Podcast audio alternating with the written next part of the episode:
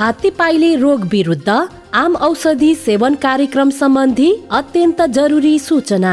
यही फागुन एघार गतेदेखि पच्चिस गतेसम्म रोग प्रभावित पन्ध्र जिल्लाहरूमा हात्ती पाइले विरुद्धको आम औषधि सेवन अभियान सञ्चालन हुँदैछ। आम औषधि सेवन अभियान सञ्चालन हुने जिल्लाहरू।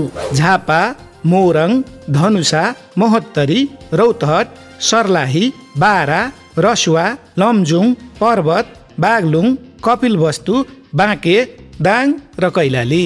औषधि खान कहाँ जानुपर्छ र कसले खुवाउँछन्? यो औषधि तालिम प्राप्त स्वास्थ्य कर्मीले हाम्रै गाउँ टोलको पाइक पर्ने ठाउँमा जस्तै वडा कार्यालय स्वास्थ्य संस्था सामुदायिक भवन विद्यालय सहकारी धार्मिक स्थल आदिमा बुथ राखी औषधि खुवाउँछन्।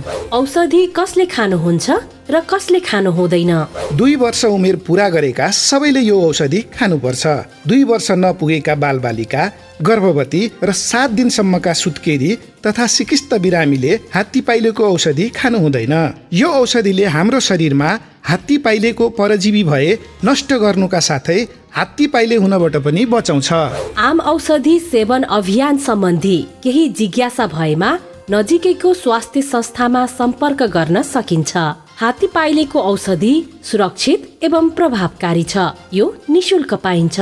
हात्ती पाइले रोग निवारण अभियानमा हामी सबै सहभागी बनौ। हात्ती पाइलेको औषधि खान कोही पनि नछुटौ। हात्ती पाइलेका कारण हुन सक्ने शारीरिक जटिलता र अपाङ्गता हुनबाट बचौ।